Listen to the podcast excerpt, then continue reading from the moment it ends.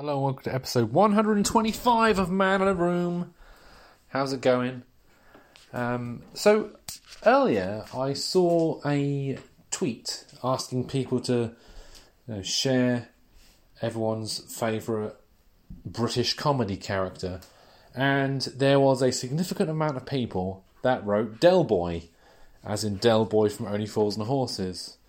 Now, I am not a fan of Only Fools and Horses. I used to watch it when I was a kid because they repeated it uh, ad nauseum, and it's like, okay, so that's a thing that was on TV all the time. There's nothing else to put on TV. Let's just show old reruns of Only Fools and Horses, the crazy Trotter Brothers, and all that kind of stuff. In England, it's very, it's a huge thing that is just what's the best word to describe it really? It's just it's legendary but it's weird because it's something i don't really find that entertaining or funny. And uh, obviously comedy is subjective and all that kind of stuff and that's fine. It's fine no problem with that. Uh, this is supposed to be a comedy show but it's not funny. So uh, that's the way that that's the way the world works really isn't it? So anyway, I like this guy called Stewart Lee, and there's this bit in he in one of his shows he does where he says about every time, um, you know, there's, there's a quiz or not a quiz, a, a poll. What's the best thing on you know? What's the funniest thing that's ever been on TV? Is Del Boy falling through the bar on Only Fools and Horses? I'm not going to go into all that stuff, but basically, it's true. Every time there's some sort of thing about what is the funniest thing that's ever been on TV, English you know, English TV, it's always Del Boy falling through the bar. Um, regardless, you know, it's it's one of those things that I've seen it way too many times and it's not funny anymore. It was it was amusing for a couple of reasons, right? But I'll get into that in a second. So, you know, I um I jokingly put on Twitter, "Oh, Del Boy falling through the bar is the funniest thing I've ever seen." Burn it into my eyes, so every time I blink, I get a light bulb uh, textured image of Del Boy falling through the bars on Only Fools and Horses. So every time, so the last time I just close my eyes before I die, it'll be the last thing I ever see. Something like that. I don't know.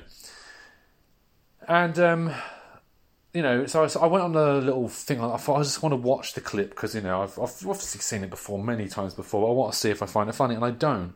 However, I did find a video of um, you know Americans reacting to Del Boy falling through the bar on Only Fools and Horses, and um, so I watched one, and they were like they were laughing throughout it, even the bits that weren't actually supposed to be jokes or that aren't specifically like laugh out loud funny and I was like, oh, okay, they're obviously just putting it on. They're putting on the laughing to try and, you know, that's what people they want. If they sat there stony faced, it would piss people off, wouldn't it? So anyway, um, the main reason why Del Boy falling through the bar and Only Fools and Horses is supposed to be funny is the build-up and the surprise of Del Boy falling through the bar. The idea is, is that he's standing there trying to, you know, seduce women, flirt with them, and act like Mr. Billy Big Bollocks. Like, yeah, you know, I'm a, I'm one of these people in a wine bar trying to get myself a lady, you know, one of those upper class ladies, you know. And um, you know, he's trying to act all cool, and then suddenly he's trying to act all, uh, play it cool, trig, play it cool. Know what I mean? He then goes to lean on the bar, and then the bar has actually been lifted up, and he falls through it.